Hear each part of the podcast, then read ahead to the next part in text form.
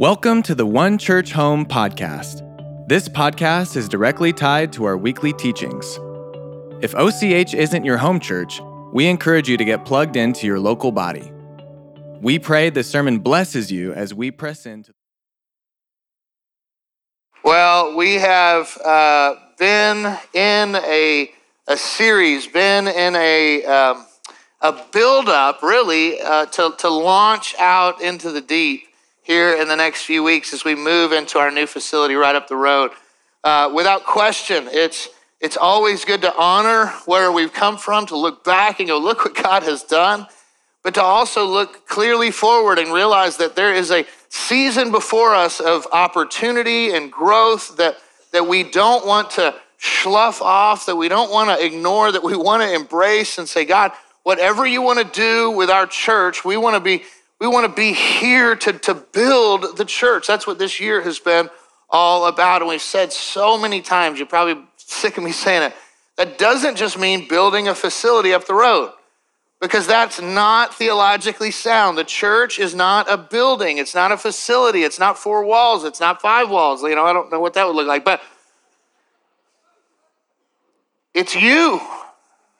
It's me. We are the body of Christ. The, if no buildings existed anymore, the church can still thrive because the body of Christ is the church. And so, as we talk about building the church, it's an effort and, a season to say, man, how do we do everything we can by whatever means we can to the best we can build up the body of Christ in preparation for what God is calling us to do? And so, so we've worked tirelessly this year to, to, to prepare and get ready at every single level of our organization how to, how to take care of and steward that which God has entrusted to us. I am so excited to tell you officially yesterday, the paperwork was submitted and we have officially redone, it's taken two years, our entire bylaw structure to better represent and, and fully protect our church into the future, to sustain who we are and grow to where God has got us to go. So that's a huge accomplishment.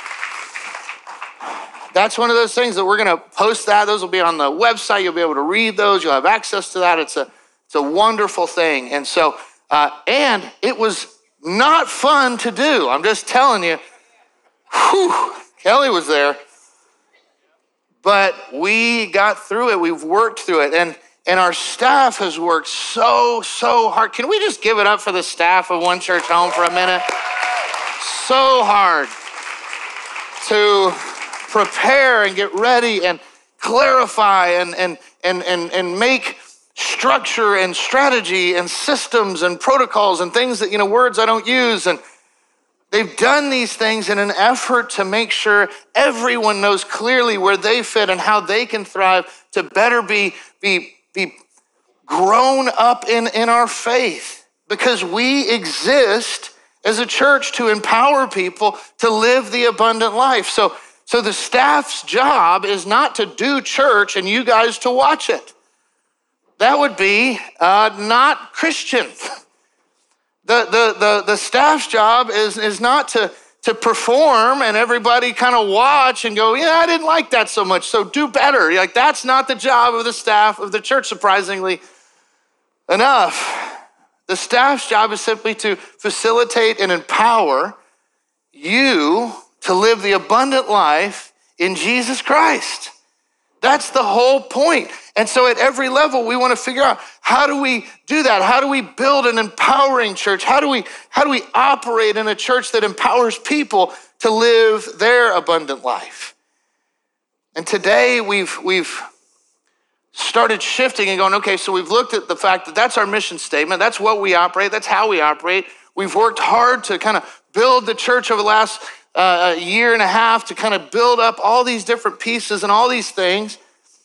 We know clearly what we're targeting, what we're going after, the, the empowering church. We, we understand that, and we've got to define then how do we do that? What does it look like to be an empowered person? What does it look like for you to live the abundant life and for me? And we've said, listen, you can put a ton of, I mean, we could say all sorts of things. Man, you're living the abundant life when you have nothing to do except eat donuts. Like, that's the abundant life. But I think that'll get old. I think the world has told us that the abundant life is when you make enough money to finally retire and do nothing, then you're living the abundant life. The problem with that is like you're to get bored fast because nobody was meant to just live until they had enough stuff so they could do nothing. We were designed to do something. We were built for more. And so we, we, we've said, hey, here at One Church Home, when we say living the abundant life, this is what we mean that, that if any one of these kind of four buckets isn't full, then we're not hitting the abundant life. And the first one starts with having an encounter with God.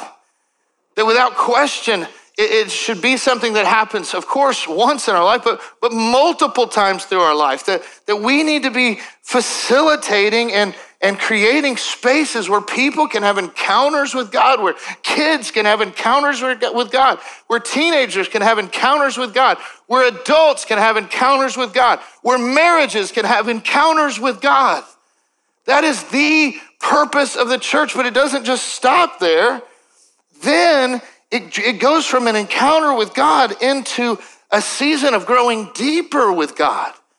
That we have to think differently about life, right? Because I think sometimes we do pretty good at the encounter thing, but but we stop short of helping people go, grow deeper in their faith. And and I don't care as much about the fruit as I do about the root. Like what's happening in your life is far more valuable to God than what's happening through your life. I say that to young ministers all the time, but the truth is, it, it, it's, it's true for everyone in this room. It doesn't matter how good everything looks on the outside if inside is dying. It, it doesn't matter how beautiful your home is or how nice your car is or how big your bank account is if your soul is dying. What matters in eternity is what's happening inside of you and what God's doing to transform you and make you into a better and more whole and more Christ like person. And so all of a sudden, we realize that there's a need, a necessity for the church to, to help drive people to grow deeper. And then from that, the next step is that we have to build community. We'll start talking about next, that next week. And then from that place of building a Christ like community, out of our depth of growth, we launch out to start being a world changer. That we're not meant to just sit idly by. Once we have our community, we don't build our Christian bunker and just hide out till the second coming trumpet blows. That we're meant to make an impact, to, to make a change, to, to do things in this world that, that leaves it different than when we got here. And so all of a sudden, it's when all these things happen that we see this really, it's not a linear thing, it's actually more of a cyclical thing. Because when we have that moment, when we start to make an impact, I'll share a little bit about my own story today. When we start to change the world, we have an encounter with God that drives us deeper into our faith, that builds a community around us, that launches us out into being a world changer again.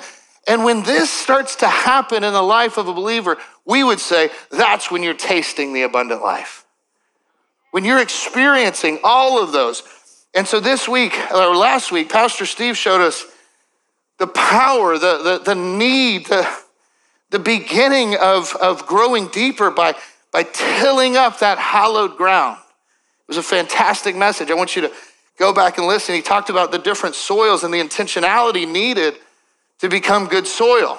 That we're not, we're not stricken with one soil for the whole of our life. And, and fortunately and unfortunately, right? Because it'd be great if, like, man, no, no, no, when I was seven, I was great soil. It's like, yeah, but you haven't been since, you know?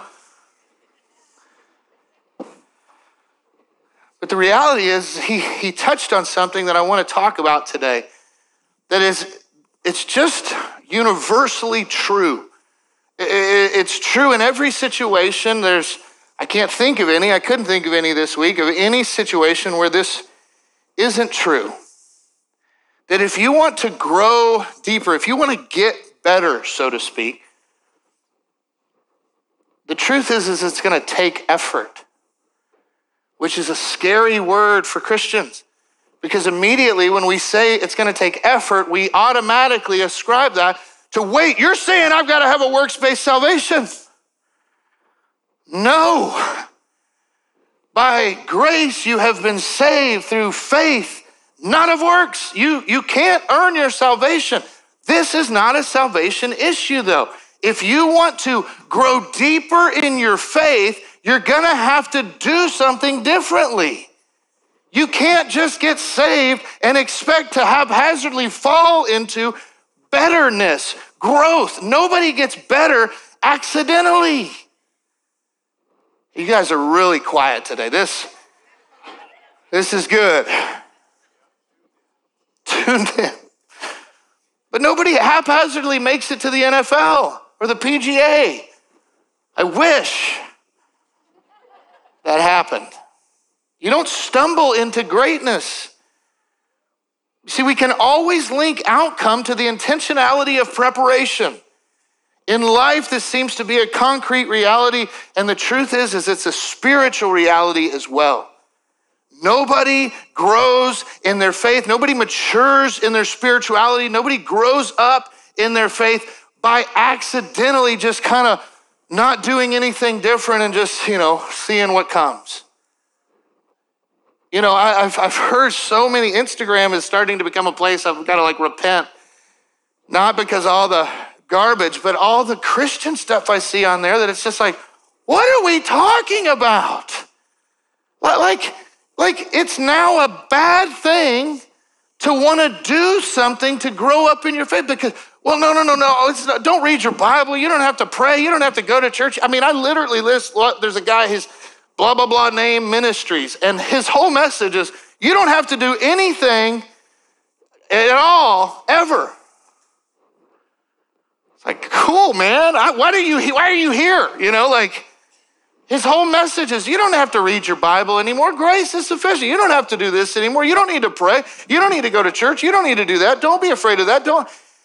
At some point, we've got to go, wait, everything isn't about works based salvation. Some things help us grow and mature our faith and become more like Jesus. But that doesn't happen accidentally. We don't fall, you know, you just don't trip around and go, oh my gosh, I just was conformed, right? Like, it takes some intent. If, if this is, it's like, how many, is there any artists in the room? Wow, we're an artistic bunch. I literally don't see any hands. it's scary. Um, I don't have any other analogies, so we're rolling with it. If you were a painter, you know, I've seen some abstract stuff that I'm questionable about, but most of the time, if you're painting a beautiful picture, it takes effort. It, takes work. It takes trial and error. It takes doing something uh, differently. It takes refining habits. It takes different kinds of, of works. And so we're not, I'm not laying on you the fact that you've got to do more to get God to love you. Absolutely not. Get that out of your head.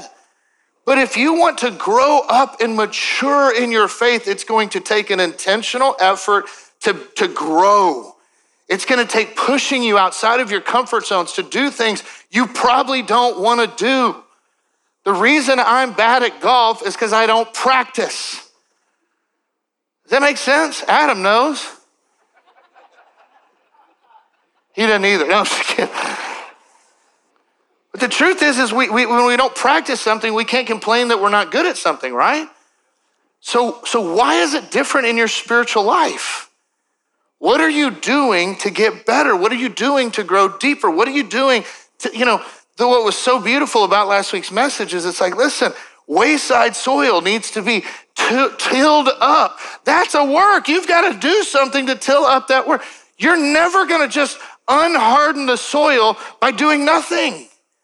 If you want to grow deep roots in your faith, it's going to take some work and it's going to take doing something that challenges you, that pushes you, that, that molds you.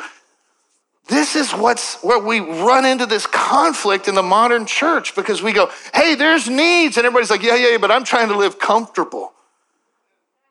I, I wasn't called to that. That's not my thing. That's not how I how I work. That's not my best life. That's not my, my vision board. That's not my Etsy thing. You know, whatever it is. It's like, that doesn't fit what I want to do. And I've got boundaries. You should have boundaries. But the reality is, at some point, you've got to do something different, hard, challenging in order to grow. You're going to have to get out of your comfort zone. I cannot get this thing off. That's my son yelling at me. We don't fall into the abundant life. Call it human nature, the enemy of your soul seeking to keep you as far away from it as he can. Whatever the case may be, if you're going to grow deeper, it's going to take effort. That's true. I want to talk today about two opportunities we have as we approach the next three weeks, as we launch out into the deep, uh, December 17th, as we prepare to go into a new season as the body of Christ at One Church Home. There are two places right now that I believe every single person in this room and hearing my voice needs to get involved in, needs to participate in, in order to, to grow their own personal life with Jesus. It's not going to be easy. It's not a light ask. It's not something I'm going, I want to try to make this as, as easy and palatable for you as possible. I just don't have that. It, this isn't that. This is not, we will not be the church that, that, that, that stands up and says, man, following Jesus is, it's not easy. I have more spiritual attack because I follow Jesus than I would if I didn't. Right? That's just the reality. It's harder to live in this. Now, does that mean his ways are hard? Is, is what he's calling me to? Well, no, but it does compel some spiritual conflict that I wasn't involved in prior to this. I was of no need. The devil didn't need to beat me up. I just did that on my own. And so now all of a sudden you start to follow Jesus and life is hard. And, and I'm not kidding. Growing in Christ is not going to be easy, but it'll be worth it. Growing in Christ is not going to be simple, simple, but it will be valuable. It will, it will take you from where you are to where you want to be, and it will conform you into the image of Christ Himself. And, and without doing that, we're just playing church. If we're not willing to do that, then it's like, I don't care how big the crowd is. If the crowd's not willing to conform into his image and participate in his holy call, then forget it. Let's just go to lunch. Right? We're just playing. But we have an opportunity here to, to be different, to set a new standard. Y'all, we could share all the statistics today, and I'm, I'm not going to be coy with you. The two opportunities are, are serving and giving that every single believer should be participating in. Every single one of us should be walking this out because, listen, the statistics are clear 20% of every church carries 100% of every bit of the weight. That's just nationally known. Some places it's 10, some places really show out and they get to like 24. You know, the week, year after we launched this church, 87% of the church was tithing. 87%. We were beating the national average like five times over. We haven't done the Math Vision Sundays coming. You'll hear what, where we are now. But the truth is, I don't want to fall into national statistics. I don't want to see 20% of this room carrying the weight for everybody else. If that's the case, then like this section over here, they do all the work and nobody else does anything. That's crazy. Why? Because doing something is the participation in this holy opportunity, the thing that God has entrusted us and the things God has called us to. That participating isn't just paying the bills. It's being shaped and molded through an encounter with God that drives us deeper into our faith, that builds a community around us that launches us out to change the world. And so that participation is the thing that every one of us needs, and I would even say this, longs for. The problem is, it's not easy. How many people in this room showed up at 6 a.m. this morning?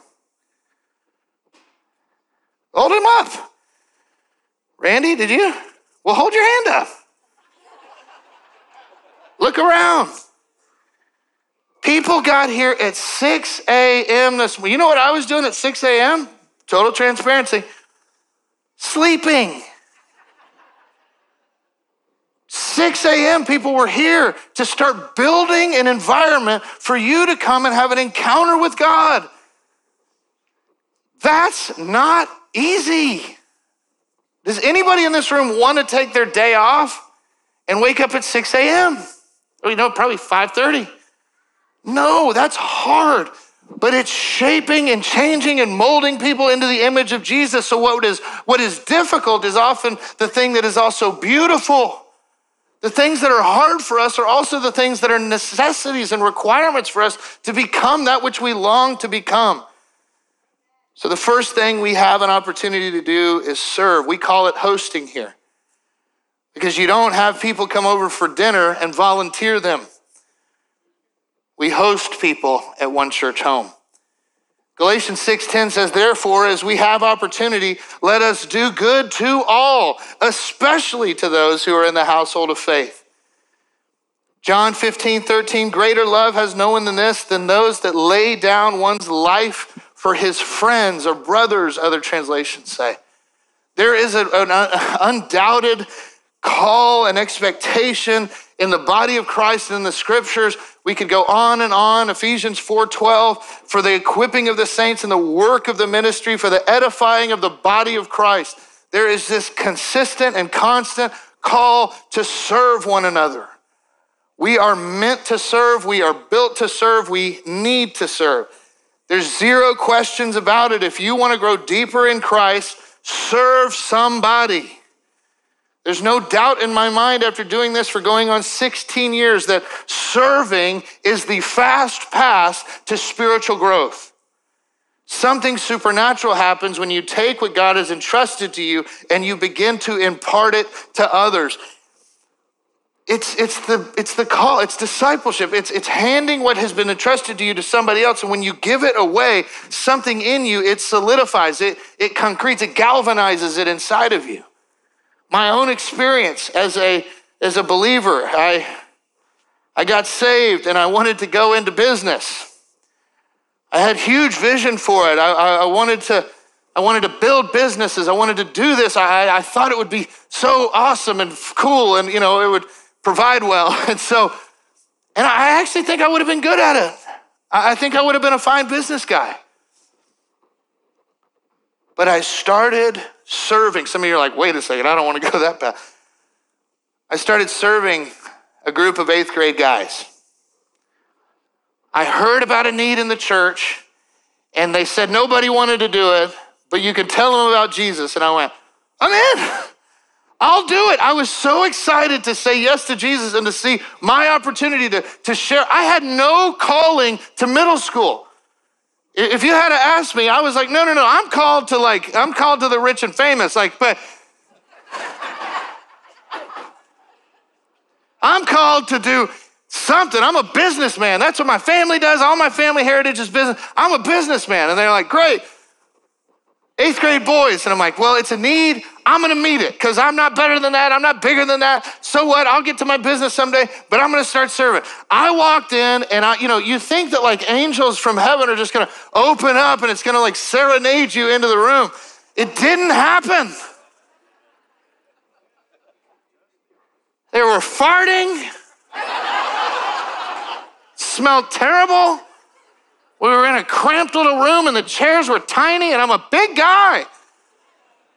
Remember sitting on this little chair and it was so humiliating. And, and then you think, no, God has anointed me for such a time as this. When I open my mouth, He's going to fill it. That's the word. And I opened up my mouth and they laughed at me. They wouldn't shut up, they wouldn't be quiet, they wouldn't listen. It was horrible. It was just this whole thing. And I'm just going, this is why nobody will stay with you guys because you're awful. this is mortifying. I, I gave up a Wednesday for this. I was fired up. So I'm, I'm all on edge. I'm, I'm tuned up. I'm angry. And I, you know, you think something's going to happen. Okay, at the end of this, I'm just going to wave my hand and they're all going to get saved. Something's got to happen tonight. Nothing happened. Amen. You guys are awful. I might come back. See you next week. They leave. But I showed up next week and it was still awful. you think this is going to get better? It just was hard. It was difficult. They didn't listen. Some of them wouldn't show up, some of them wouldn't come back. Finally, I'd make headway with one, and his mom wouldn't let him come back because he was doing his, you know, he had soccer. So I really loved soccer on Wednesdays. That was awesome. But finally, we were working with guys, we're working with guys, we're working with guys. And then all of a sudden, the year ends. And God's calling me to go back to Bible college because I just married my brand new wife who's hiding over in the corner. And we're called to Birmingham. So I tell them, guys, you're going in, in ninth grade now, high school, so I'm passing you off anyways. You're kind of terrible. I do love you. I'm moving to Birmingham. I moved to Birmingham. We end up going to Bible college down there for a year. And I say goodbye. And all of a sudden, a year, another year goes by and we end up coming back. And I start serving again back in the eighth grade ministry. And I'll never forget my first night back. Because I'm walking through, I walk through the two doors. We're going out. There used to be just this big grass pad outside of the, the middle school room, and I'm standing out there talking to somebody. It's my first night back. It's been a year, and I just hear a herd of buffaloes trumpeting through the church halls. And I'm like, what is that noise? And then I just get tackled. And I go to the ground and I start fighting for my life. oh, I start realizing they're going, Ian's back. He's here. He's back. He's, I can't believe you came back. I can't believe it. I, I, you did. You, you said you were going to come back and you're back. You came back. And I start looking around, I see these faces, and I realize this is my eighth grade small group that, that's now in high school, that left the high school classroom to run down here and welcome me home and tell me how their massive exploits of freshman year have conformed them into the image of Jesus. it wasn't that pretty, but but I'm telling you right now, it was in that moment I knew I was called into full time ministry. Without question, the rest of my life would not be spent pursuing business, it would be spent pursuing people having an encounter with God and building a community of faith that would transform their life and cast them out into a world change. And can I tell you, there's certain guys, there's some of those guys are members of one church home today and they're out there being great husbands and fathers and leaders and businessmen and church like they're they're doing it. And so all of a sudden i got to experience that my yes and my willingness to endure and my willingness to suffer through their life changed my life I don't know that it had a massive impact on them. Like if I didn't show up, someone else would. That's how faithful the sovereignty of God is. If your no is a no, he'll use someone else's yes in your stead. He's too big, he's too great. We don't we don't live in fear. God's got it. But the truth is is that your yes could provide you an opportunity to be transformed into his image and change the trajectory of your life without question. It is, it is the it is the, the experience of laying your life down, of serving, and I would even say suffering with people that will empower God to give an encounter to you. And through building a community, we could talk all about that and then changing the world. But serving the body of Christ is essential 1 Corinthians 12, 20 and 26, it says, But now indeed there are many members, yet one body. And eye can't say to the hand, I have no need of you, nor again the head to the feet, I have no need of you. No, much rather, the, those members of the body which seem to be weaker are necessary. And those members of the body which think to be less honorable, on those we bestow the greater honor, and our, our unpresentable parts, that's eighth grade boys, have greater modesty. But our presentable parts have no need. But God composed the body. Hear what he's saying, y'all. Listen to this. See it in your mind's eye. Having given greater honor to that part which lacks it, that there should be no schism in the body, and but that the members should have the same care for one another. And if one member suffers, all members suffer with it. And if one member is honored, all members rejoice with it. What is he saying? We are the body of Christ at One Church Home. All of us, everybody here, second service, we are the body of Christ at One Church Home. Therefore, these are three truths we can bring right out of the scripture that we are incomplete without your participation in the body. That, that if you choose to, to only come and attend and observe and participate from a distance and watch what's happening without getting involved, then we are an incomplete body because we lack you. It's like all of a sudden the pinky finger just doesn't want to show up. Problem is, is that's going to get hard over time. And then all of a sudden the, the big toe doesn't show up and we're tripping all over the place. And the elbow doesn't show up, so this whole wing can't be used. Like, like we've got to be one body, all participating in our unique function and call. And when that happens, we taste and see the abundant life here on the earth. We see the church flourish because it's necessary. The second place today, so if, if serving is the first, the second place is simple it's giving. Acts 2 42 and 47, this is the early church. This is the first picture of the church. And it says that they continued steadfastly in the apostles' doctrine and fellowship, in the breaking of bread and in prayers. Then fear came upon every soul. And many wonders and signs were done through the apostles. And now all who believed were together and had all things in common and sold their possessions and goods and divided them among all as anyone had need. So, continuing daily with one accord in the temple and breaking bread from house to house, small groups, big church, they ate their food with gladness and simplicity of heart, praising God and having favor with all the people. And the Lord added to the church daily those who were being saved.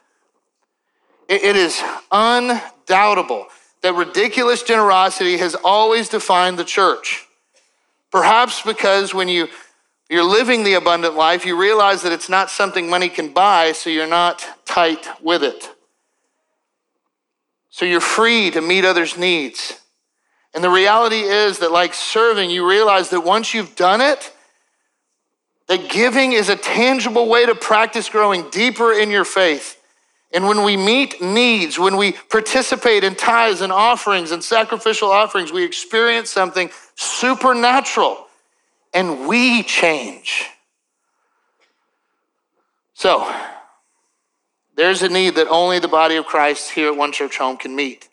As we prepare to launch into the deep and grow deeper, as we finish the vessel that God has entrusted to us, here are two needs. You know, we don't want to be the church that goes, you know, this is all happening over here, but we got to hide it from you. We want to be transparent, honest, and open and say, this is exactly what the need is. Now, we as the body of Christ can meet it together. So, from elders to pastors to leaders to staff to hosts to, to all of this church, there are two great needs standing between us and living this abundant life out of doing what God has called us to do here. And it's something that we have every expectation that God's people can step up for and meet. The first one is this that we're opening up a fund called the House to Home Set the Table Fund.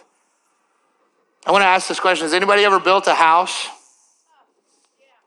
Yeah. Did anybody go under budget? The reality is, is it's very common to have a 10 to 20% overage when you build, right? If commercial is no different. Uh, in, in the last 18 to 24 months, construction costs have increased, some say up to 41%. Inflation has been 7 8%, somewhere in there. You know, we projected like two or three when we started. That was wishful thinking. But the reality is, is we have finally come to the completion of this building project. And we came within 6.9% of being in budget. That's pretty good. And what we were able to do with that 6.9%, we kind of we went through, we line by lined it. I mean, and listen, on a $10 million project, there's a lot of lines. But but the reality is, is we can boil this thing down to really three pieces. One is just inflation is inflation. You know, who's to blame for that? I think we know. Uh,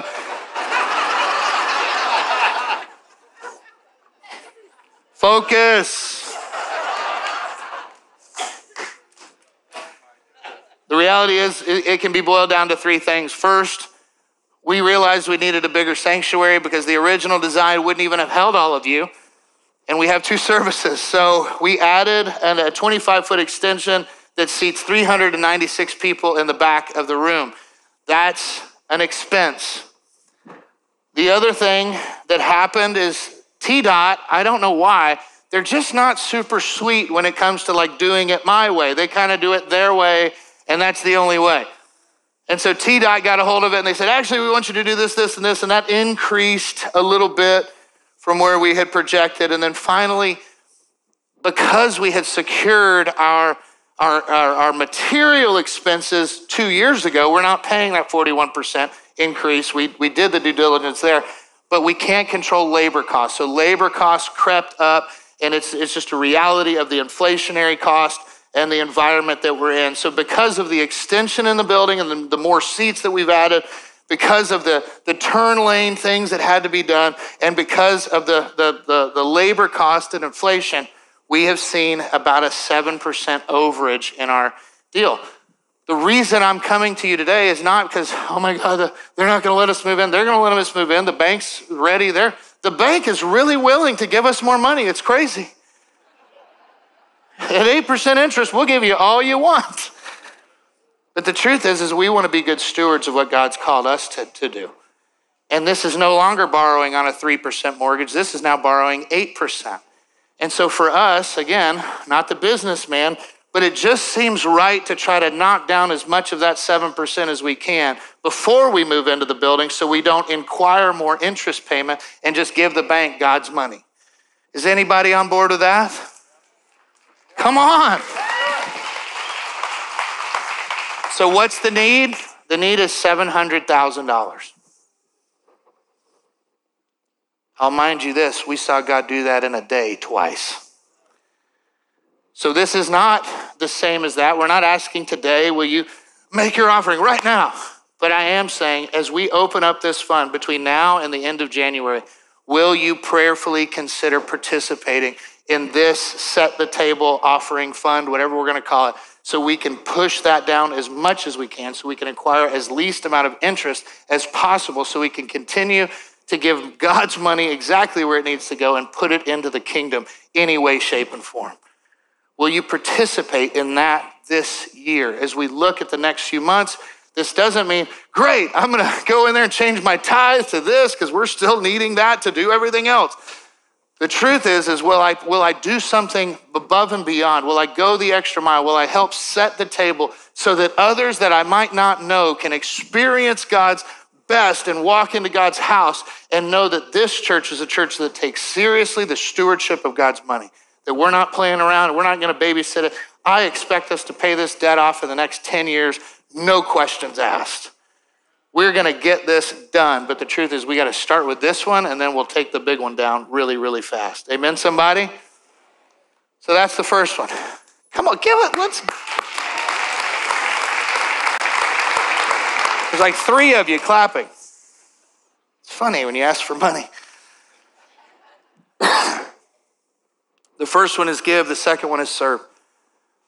This is probably a more important need It's a, it's a very spiritual need, it's very real. But in order for us to fully staff the church, in order for us to fully staff and, and do what God's called us to do with the host teams and build out everything so everybody can operate optimally, we need 300 more people to start volunteering in the next three weeks.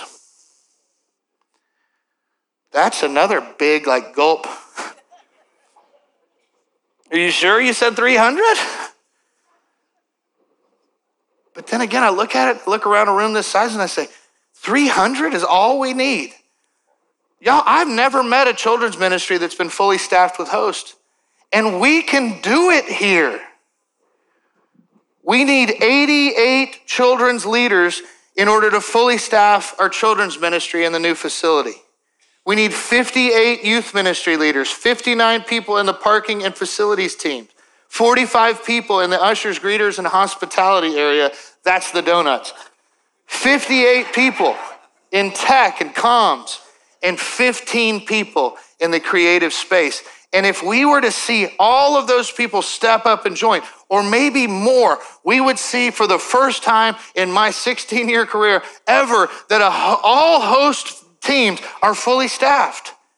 That would be mind blowing. Not because we'd be able to, like, I don't think any magazines would cover that, but because the people of God that were showing up or the people that wanted to come and have an encounter with God could have an encounter with God that would transform. I mean, think about the alternative. If we don't do this, what happens when people start to show up to church for the very first time and you know they didn't have to sit in the hard chairs but they they finally showed up and and they have their kids and it's a single mom and she's trying to barely show up for the first time and she walks up to our kids ministry and we go sorry we didn't have enough volunteers today. We're having to close the doors.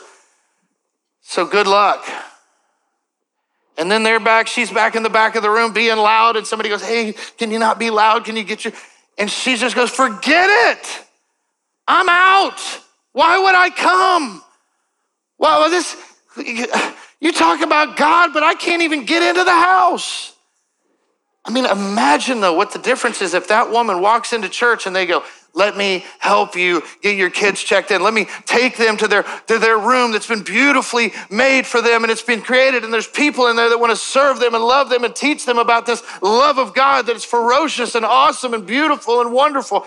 And then you come with me because I want to get you a cup of coffee and a donut and I want to walk you into a seat that's been saved for you so you can have an encounter with the King. What would that do?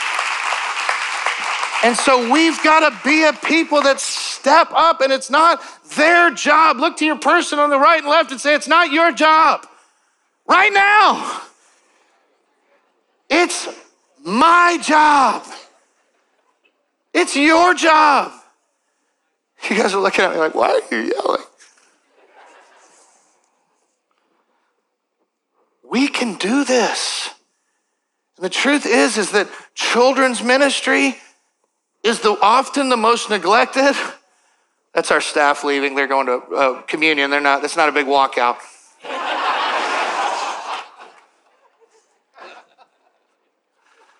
it's like mass exodus. hey, what did I say? Oh, but the truth is, is like we've got to have kids ministry people. If I was to rank priority, I would unashamedly say that kids ministry needs your attention. Men in the room, let me just say this statistically speaking, we don't show up for this, and in this house, I want us to. I showed up for eighth grade. You can show up for fifth grade, third grade, fourth. It's like, why? Because where kids ministry thrives, the body of Christ thrives. Where kids ministry gets attention, why is that? Because if a man will show up in the life of a, of a young child and show them, what happens? What if there's no men around in that child's life and you're the only male influence in a Christian way they have? You could change the world through that child. And so, what if we did it differently? What if we showed up and said, I don't care how important your job is, but I'm going to love on third graders this week because the body of Christ needs a next generation that changes the world.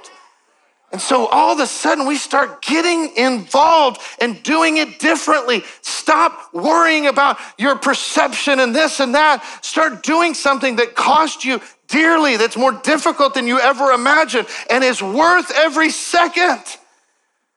Brian Kirkpatrick has given his life along by, I mean, we did it for 12 years together, showing up for stinky kids.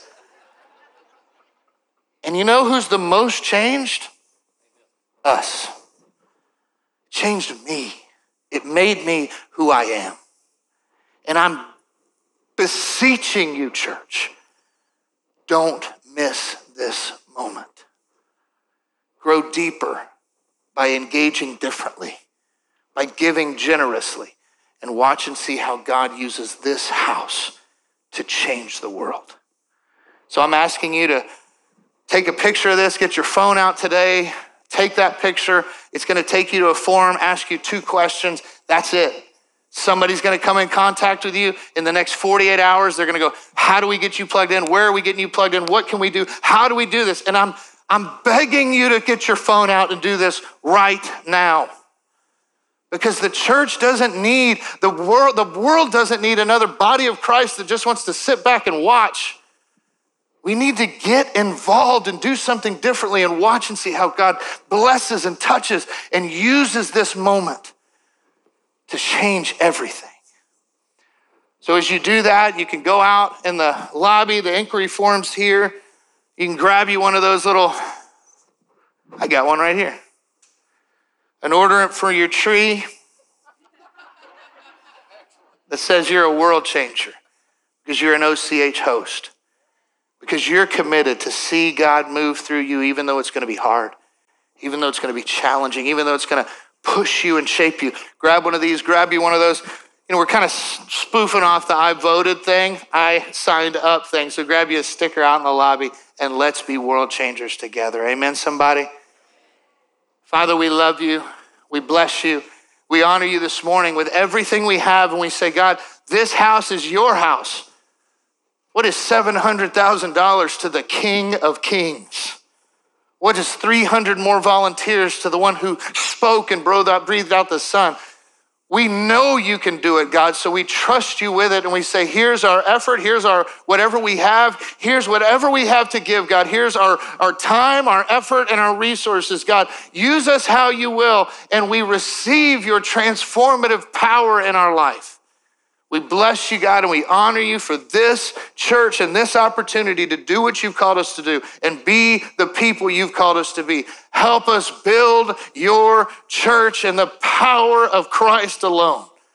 We bless you and honor you in his name and for his glory. Amen and amen. God bless you guys.